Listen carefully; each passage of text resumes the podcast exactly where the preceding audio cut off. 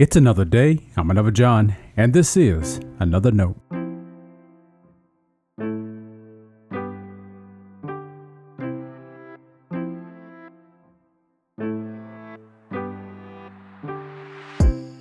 Today's edition of Another Note is titled God the Builder. Our scripture reference today is Psalm 127. As always, may the Lord add a blessing to the reading and hearing of His holy word.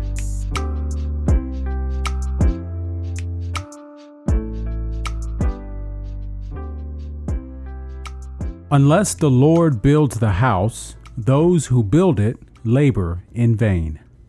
Unless the Lord guards the city, the guard keeps watch in vain. It is in vain that you rise up early and go late to rest, eating the bread of anxious toil, for he gives sleep to his beloved. Sons are indeed a heritage from the Lord, the fruit of the womb a reward. Like arrows in the hand of a warrior are the sons of one's youth. Happy is the man who has his quiver full of them. He shall not be put to shame when he speaks with his enemies in the gate. This is the word of our Lord.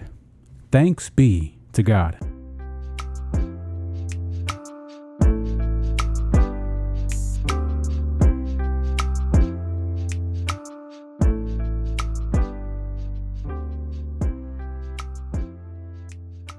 We know Psalms to be prayers and praise.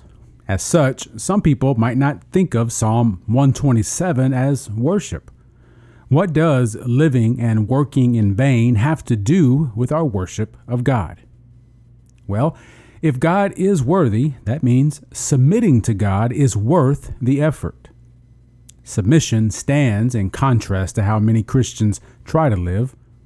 Many times we want to make our own lives and follow our own dreams. There are countless quotes people share all the time with that kind of encouragement. Many of us wait for things to not work out the way we had hoped before we begin to ask God, What do I do? No one wants to waste their lives. No one wants to look back on who and what they've been and think it meant nothing. Life is too precious a gift. And thankfully, our faith tells us the way we keep that from happening is to let God be the builder. Unless the Lord builds the house, those who build it labor in vain is a statement of praise. It reminds us that in Christ we live and move and have our being. It means that God is our life. It's an acknowledgement that God is the master builder. We are not. It's those times we forget that fact that we carry on in vain. So, what does it mean to let God build? That's a faithful question to ask, a wise one, in fact. After all, wisdom has built herself a house. Proverbs also teaches us the beginning of wisdom is fearing God. And of course, we know the answer already. We know of the importance of worship, prayer, reflecting on the Bible, and sharing in the life of God's people.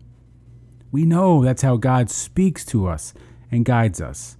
Those are part of God's building plan. When we carry on with our lives and make those things secondary, that's when we don't let God build. Now, you can trust God won't let you waste your life. Just let God build. Stay blessed. Now, before you go, let me make sure you know I love you and you are a blessing to me. Thanks for listening to another note. I hope it helps you live a life worthy of the calling you have received. Let me know if I can pray with you and help us reach others by sharing today's devotional or leaving a review wherever you listen as a podcast. Finally, make sure to check out the website at anotherjohn.com. God be with you.